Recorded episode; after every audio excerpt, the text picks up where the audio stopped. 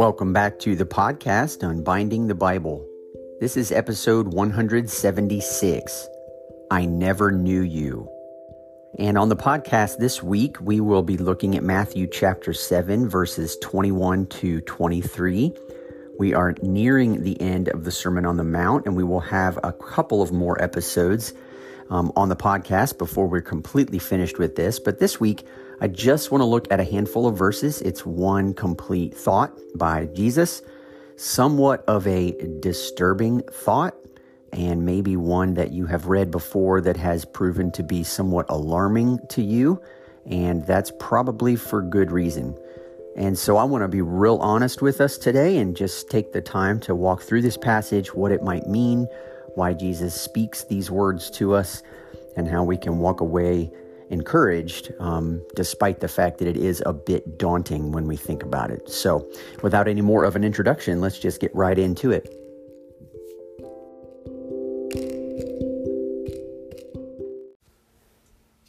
Before we get into the passage that I want to look at this week on the episode, I do want to draw your attention to the fact that today that I am recording this is September the 20th, 2023. And this is to date, or to the day rather, the five year anniversary of Unbinding the Bible. So I published the very first episode, episode number one, on the podcast September 20th, 2018. I decided to launch it on my 40th birthday and yes, today, as I am recording this episode, I won't release it till the 21st, but I'm recording this on my 45th birthday, which is also the, the fifth year birthday of Unbinding the Bible. And so I do know that a lot of you have listened to every episode, and congratulations for that. Um, if I add up all the episodes in addition to the numbers, obviously this is episode 176, but there are, as many of you know, several, I think over 20 by the book episodes, which I don't label by a number. Um, oftentimes I'll do a throwback Thursday. Those aren't always numbered. Maybe they are some of the time. I have a few bonus episodes thrown in there, several sermons, which were special occasion episodes. So this episode that you're listening to now is the 212th episode of the podcast. And that's exciting to me. Um, I had no idea starting out in 2018 that here we would be five years later. I had no idea that we would go over 200 episodes. I, I, wasn't thinking about interviewing authors and meeting so many great people online and allowing you all to just listen in on those conversations. Um, I did a little bit of research before starting the podcast, and many statistics say that the majority of podcaster wannabes or podcast starters rarely make it past the seventh episode in their podcast. And so, because of the support from people like you and the encouragement and the lots of uh, information that I had boiling up inside me that needed a, an, a, an outlet, um, I'm thankful that we went uh, beyond episode seven and well uh, beyond that. And so, again, I'm just kind of celebrating today. That's what this day is all about. Um, for me, with with uh, and my family, we're we're celebrating my birthday but it's also the birthday of Unbinding the Bible. And I may have said this before. I, I probably have on the podcast, although I know I, I, talk about this with my friends and, and family members as well. But this podcast for me has really been um, an, an, an outlet is a good word for it, but it's deeper than that. Um, I've shared different times my own personal uh, story, or I've shared some background, but I have always been afraid to speak what I'm really thinking because what oftentimes drives me in life is this deep desire to have harmony and peace and uh, you know sanctity with the people around me and I, I wonder at times if I were really to share my opinion, would it disrupt that harmony and that peace in those relationships? And oftentimes I don't know whether or not it would because I haven't yet figured out exactly how to say it in a way that I think would be palatable to those who might disagree, but would give us the opportunity to have discussions. And so this podcast for me was the platform that I needed to work through hundreds and thousands of thoughts in my mind that I wasn't quite sure how to say out loud. I wasn't quite sure what would happen in my life if people close to me knew what I really thought, and I was not mature enough to have practiced that all that often. And I know that might sound surprising, especially since many of you know that I'm a pastor. I was a pastor when I started this podcast, and I've been a pastor the entire five years. I'm a pastor today. Um, but at the same time, I was hesitant. I was cautious. I was timid. I, I, mean, I get Paul's exhortation to Timothy not to let them look down on you because you're young. Like, I think Timothy was a timid pastor in Ephesus, and Paul's words to him were, Hey, keep up with this, keep up the good fight. You need to be in this, you need to be working out your thoughts and, and expressing love to the people that you lead. And so, this podcast for me has been a huge blessing. Not just because it gives me a chance to talk and let you listen to me, but it gives me the chance to think through deeply how I would go about presenting things that are quite challenging. And the biggest bulk of our podcast time together has, I'm sure you know, been going through the book of Revelation.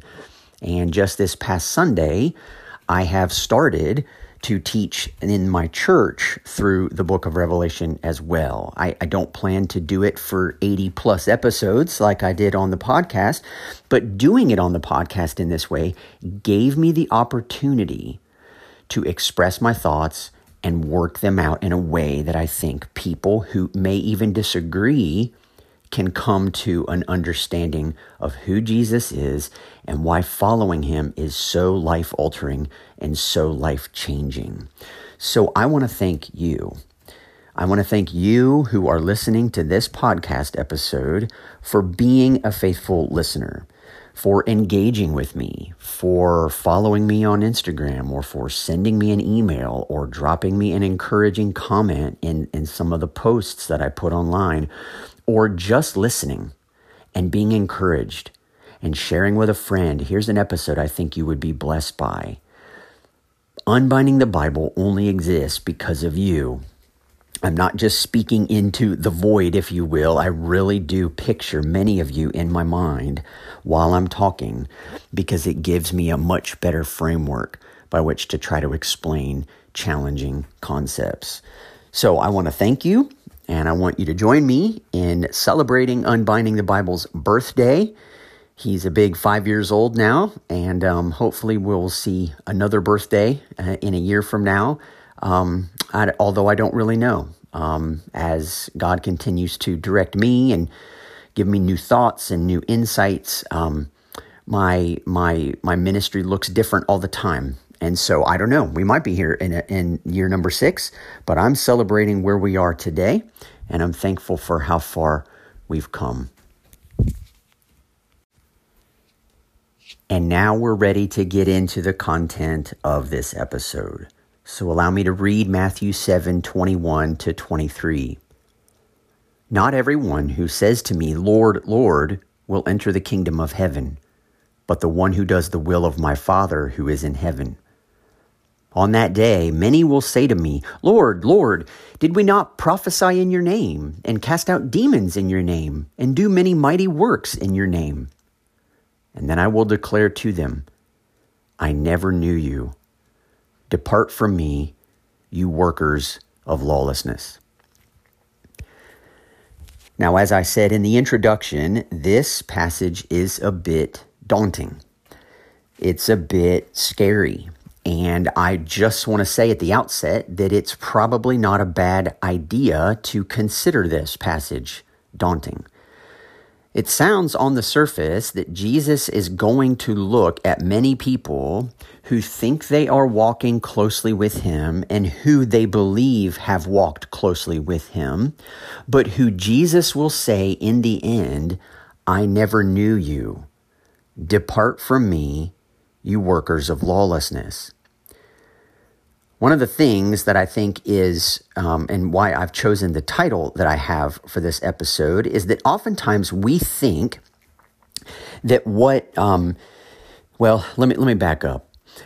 I taught a membership class several years ago in our church, and just to, you know, rile up the members of the church and get them excited, I quoted um, A.W. Tozer, who was a great writer from, um, you know, around the 1950s or so, maybe a, you know, a contemporary of C.S. Lewis, although Tozer lived in America and Lewis lived in, in, in Britain. Um, but Tozer begins his book, The Knowledge of the Holy, by saying, what comes into your mind when you think about God is the most important thing about you. And Tozer went on to write an entire book based upon that statement. And I, I, grew up in a Christian setting, as I've shared, and many people quote that line. Tozer is saying, I'm going to fill your hearts and minds now with the knowledge of the holy. Like, who is God? What is he all about? And that is fantastic. It's wonderful. I, I think that book is great. I've read it before. I know many, many people who have. But just for fun, I'd like to disagree with Tozer's opening line. And I think you'll understand why in a second, but I think it's much more important and it's much truer to say not what comes into your mind when you think about God is the most important thing about you. I actually think that what comes into God's mind when he thinks about you is the most important thing about you. And I say that from this perspective. When we are dealing with issues of identity, when we are dealing with issues of following after Jesus, what he thinks of us, and therefore what we think of ourselves as a result of what he thinks of us, is far more important than just what I happen to think about him. Because what I think about God and how that reshapes my life is inseparably connected to what is he thinking about me when I'm thinking about him. If that makes any sense to you. When I think about God, what I'm thinking about is a God who has first thought about me. And that radically reshapes the way I think about following him. Even Paul uses this language and then almost corrects himself mid sentence while writing to the Galatian Christians. Listen to chapter 4, verse 9 of Galatians. This is so interesting by Paul. Paul says, But now that you have come to know God, or rather, to be known by God, how can you turn back again to the weak and worthless elementary principles of the world? You know, this is fascinating, right? Paul under the inspiration of the Spirit, corrects himself mid sentence.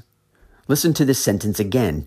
But now that you have come to know God, or rather, to be known by God, Paul's doing this same flip that I think um, we're, we're needing to make with Tozer's writings, right? He says, now that you've come to know God, right? Tozer suggests what comes into your mind when you think about God is the most important thing about you. But then Paul shifts and says, or rather, to be known by God.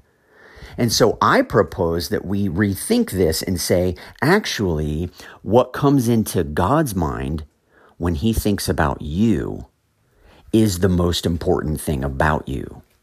This is what Jesus is getting at when in verse 23 of Matthew 7, he says, I never knew you.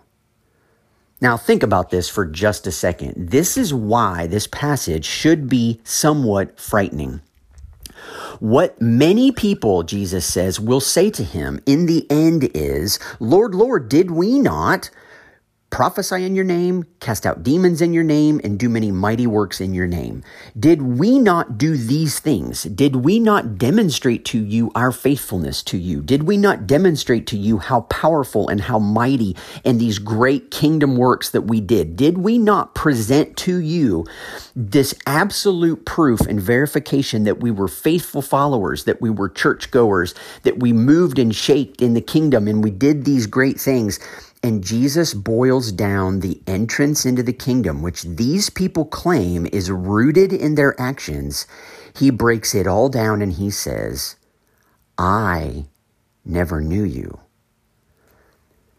The intimacy with you as a person that I was after never happened. The character formation at the level of the heart that I'm interested in never happened. The deep, open, honest, vulnerable, raw, exposing heart relationship that I'm eager to touch and to change and to mold and to shape never happened. You never opened yourself up to me in that way. I didn't have the opportunity to get to know the real you. You masked the real you by all of these great, powerful things that you say you did in my name, although you never let me know you. This passage to me is actually a pretty powerful one in my own life because this is the passage that was read when my wife became a Christian. And her story is um, all over the place, but she um, would walk to her local church when she was in junior high and early high school. She had a lot of questions about the Bible and um, went to a church um, one day and raised her hand when the uh, teachers were teaching her something about about um, you know how you should relate with friends in school. And and they quoted something from the Bible and about not spending time with friends who might pull you down or drag you in the wrong direction. And she raised her hand and she said well that that's fine and all but that's not what Jesus did so, how do we understand the, the difference here? And my wife spent a lot of her time reading through the Gospels and trying to get to know Jesus. And she was told in no uncertain terms by her youth leader that if she's going to ask questions like that, then she's no longer welcome in youth group. And I know that that's a shocking thing to hear, but my wife simply said, Oh, okay, so church isn't the kind of place where you can find answers to your questions. That's fine. I'll just go somewhere else. And she did. And during her high school years, she proceeded to explore pretty much every philosophy and every religion out there. Where is the place where questions are welcome? And where is the place that the answers to those questions help make the most sense of reality? Well, she didn't find anything, but she had a good time doing it. And so, as she graduated from high school, her parents realized, oh boy, we really don't want our daughter to continue to go all over the place and doing her own thing. So, we're really wanting her to go to a college where she's going to get the, the Christian faith. And so, they more or less forced her by uh, an arrangement to go to a college. And if they do, then, uh, or if she agrees to go, then they'll pay for it. Uh, but if she doesn't, then she's on her own. So she went reluctantly and was sitting in a chapel service one day at this Christian college doing homework, which she said she always did in the chapel services because she didn't care so much uh, for what the speakers were saying. Um, but the the pastor, the speaker, got to this passage and he read this and said, You know, many will say to me, Lord, Lord, did we not prophesy in your name and cast out demons in your name and do many mighty works in your name? And then I'll declare to them, I never knew you. And she said she wasn't really even paying attention, but all of a sudden she realized wait a minute. If there are people who have done those kinds of things, and I've never done anything like that before, and those people aren't welcome in Jesus' presence, where does that leave me? And she said, in an instant, she was awakened to the reality of who she was and where she had been going and the things she had been exploring, and instantly felt convicted. Instantly broke up with her boyfriend, went out and began to look at hanging out with different friends and forming different relationships because she realized I want what this pastor is talking about. I just don't even know where to begin. And so when I read this passage, I realize you can receive this in any number of ways. And so, what I want to do is, I just want to talk for just a second about what Jesus is teaching here. Why does he say, Lord, Lord, and many will say to me on that day, Lord, Lord, did we not prophesy in your name and cast out demons in your name and do many mighty works in your name? He says to them, I never knew you. Depart from me, you workers of lawlessness. Now, that's kind of an interesting phrase, you workers of lawlessness. But th- think about these words for just a second. Lawless means, you know, basically, you workers of lawlessness are you people who live as though I never gave you a law to follow. Now, this is interesting. What is the law, quote unquote, that he gave us to follow? Well, it's fascinating, but it's the entire Sermon on the Mount.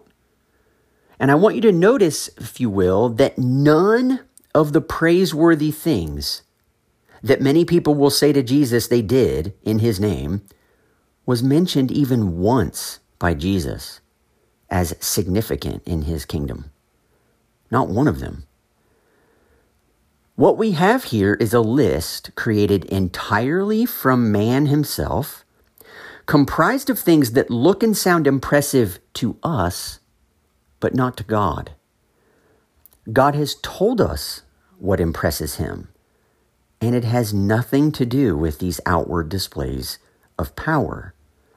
It has nothing to do with jostling for control. It has nothing to do with being a mighty powerhouse of casting out demons or performing miracles or whatever else it happens to be.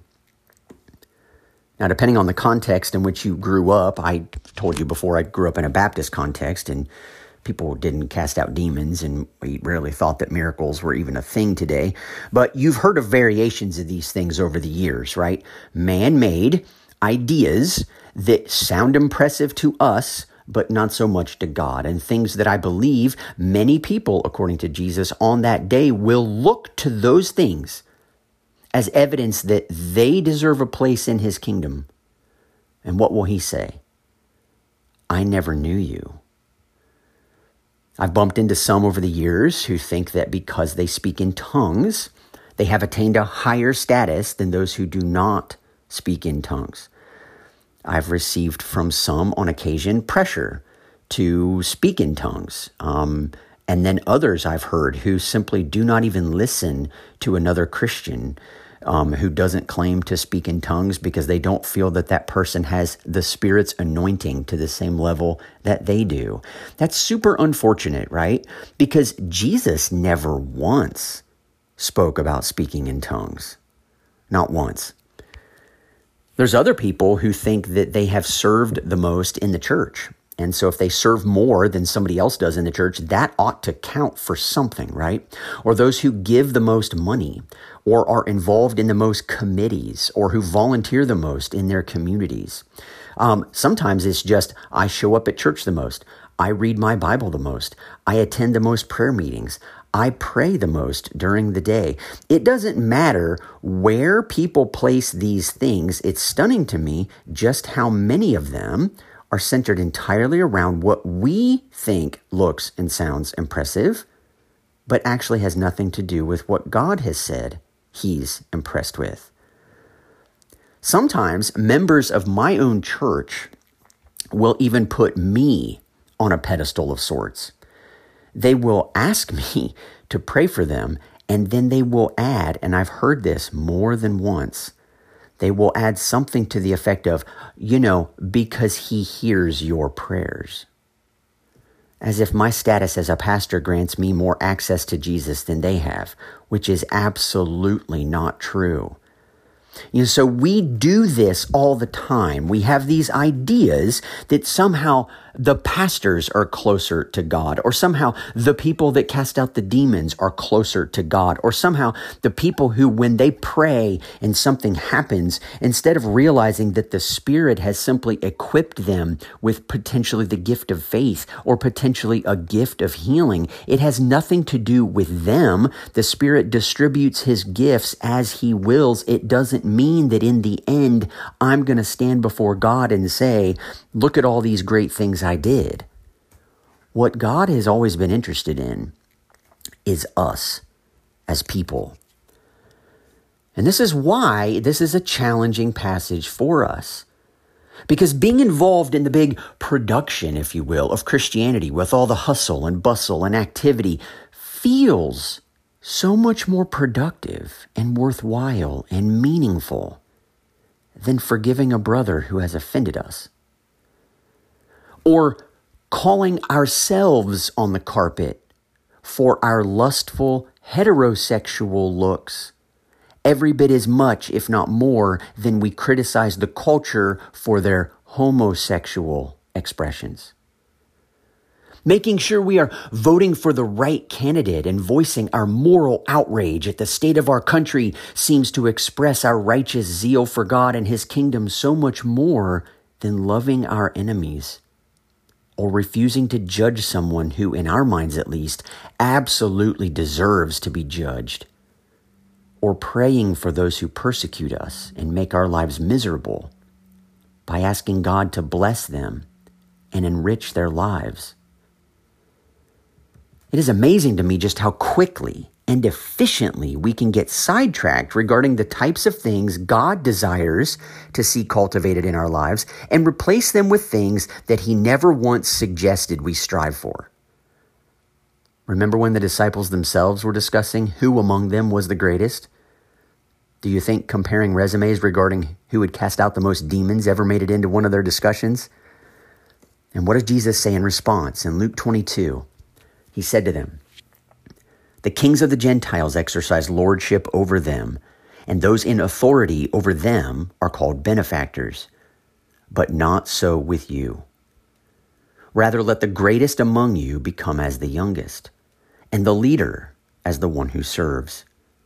For who is greater, the one who reclines at table or the one who serves? Is it not the one who reclines at table? But I am among you as the one who serves. You see, we love to be in positions over other people, or over things, or over circumstances, or over situations, because we imagine that from a place of power and authority and position, we'll be able to make the most difference. But Jesus turns all of that on its head. He says that the kings of the Gentiles live this way, but not so with you. Instead, if we want to be great in the kingdom, if we want to lead, we need to become as the youngest and start serving. In verse 27 of Luke 22, Jesus simply reminds his disciples, But I am among you as the one who serves. And in our understanding of kingdom life, the things that we are going to offer to Jesus are the things that Jesus has offered to the world. And what is the greatest blessing that Jesus has offered the world? It is his intimate, close, personal, vulnerable relationship with his Father, his abiding with his Father, his listening to his Father's words and going where his Father tells him to go and saying what his Father tells him to say in Jesus, we see what God is actually like as a person. And in Jesus, we see that deep communion with the Father. We see his compassion and his kindness and his care. And we know that if we want to be known by him, we have to allow him to know us. We get to know Jesus by allowing him to get to know us. And what he is ultimately all about is everything we've looked at in the Sermon on the Mount. He's interested in our hearts. He's interested in our motives. He's interested in our fears and our concerns and our insecurities. And he wants those insecurities to be rooted in him so that we begin to find our security rooted in him.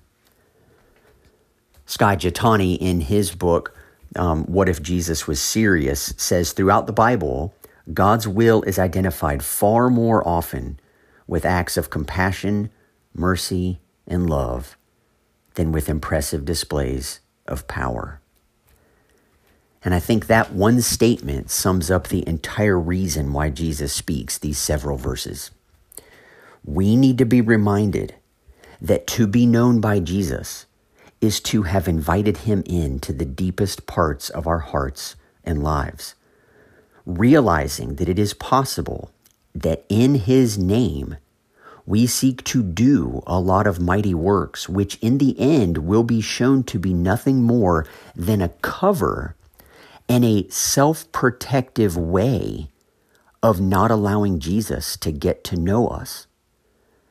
That's somewhat scary to me is that we can put on enough coverings and we can cover over with fig leaves as Adam and Eve once did in the garden, those shameful, embarrassing, vulnerable parts of ourselves. But make no mistake, those fig leaves, those coverings can even be tremendous Christian things that we do in the name of Jesus, thinking now we have a right to stand in his presence.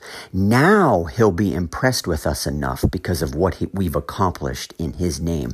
Now he will smile down upon us because he sees how seriously we take his kingdom. Now he will bless us in ways that make our lives full, full of, of hope and enrichment and excitement because we've shown him our loyalty. We've shown him our zeal. And what will Jesus say to many of them? I never knew you. We had no relationship. We didn't have an intimacy and a closeness and a trust that grew over time. Your character and who you were on the inside was never opened up to me. I never got a chance to really get to know you on a deeper level. You never let me in. And so, what is eternity spent in a deep, intimate relationship with Jesus? What is the value of that in the first place if we don't have any desire to engage in that now? Him saying to many, Depart from me, I never knew you, will be a shocking wake up call to, in Jesus' words, many people. Now, that is not meant to scare you. What that is meant to do is free you. Free you from the bondage and the pressure and the, you know, well, pressure, I guess, is maybe the best word I can think to use, but the pressure to have to perform, to have to convince him that you are really serious this time. No, what he wants is the relationship. And what I want to encourage you with on this five year birthday of unbinding the Bible is that what Jesus wants is you. He doesn't want your service. He doesn't want your money. He doesn't want your time. He doesn't want your dedication. He doesn't want your commitments. He doesn't want, sadly, lots of things that pastors and other Christian leaders tell you to give to Jesus. What Jesus wants is you. He just wants you. And guess what? If he has you, he'll get the commitments and the determination and the service and the obedience. But if we think he just wants those things, we can be holding back our actual selves, holding it in reserve, keeping it to ourselves, and not opening up our, our own hearts and lives to him. Great displays of power, great displays of courage, great displays of bravery, and yet they've left their hearts reserved, hidden away out of Jesus' healing touch. That doesn't do anyone any good. And life in the kingdom is all about being known intimately by Jesus. Because the most important thing about you is what comes into God's mind when He thinks about you. You are a special creation of His, made in His image, marred by sin, yes, but one who invites you back into His presence through His Son so that He can get to know you, so that He can embrace you, so that He can welcome you, so that He can pour blessings out on you, so that He can forgive you so that he can cleanse you and so that he can heal you. That's the invitation that Jesus offers to everyone. And that's the invitation that I desperately want you to embrace so that we will be known by him and welcomed in the end into his presence forever. Thank you so much for tuning in this week. It's been a fun week for, from my end as well, celebrating a birthday, and I hope that you're having a fantastic September as temperatures are beginning to get a little cooler. The fall is, is my personally my favorite season, and so I hope that you are having a great great life and a great time. I'd love to hear from you. If you want to reach out at unbindingthebible at gmail.com, I'd love to hear any comments or thoughts that you have. You can also find me at the Unbinding the Bible podcast on Instagram, or you can follow me on Facebook, um, just Joshua Yoder. You'll be able to find me that way. So if you haven't yet left me a rating or a review, I would love it if you would do that on whatever podcast app you choose to listen to these episodes. And I hope you have a fantastic week and that you are um, appreciating more and more who Jesus is and how much he loves you. Thanks for listening. Have a great week.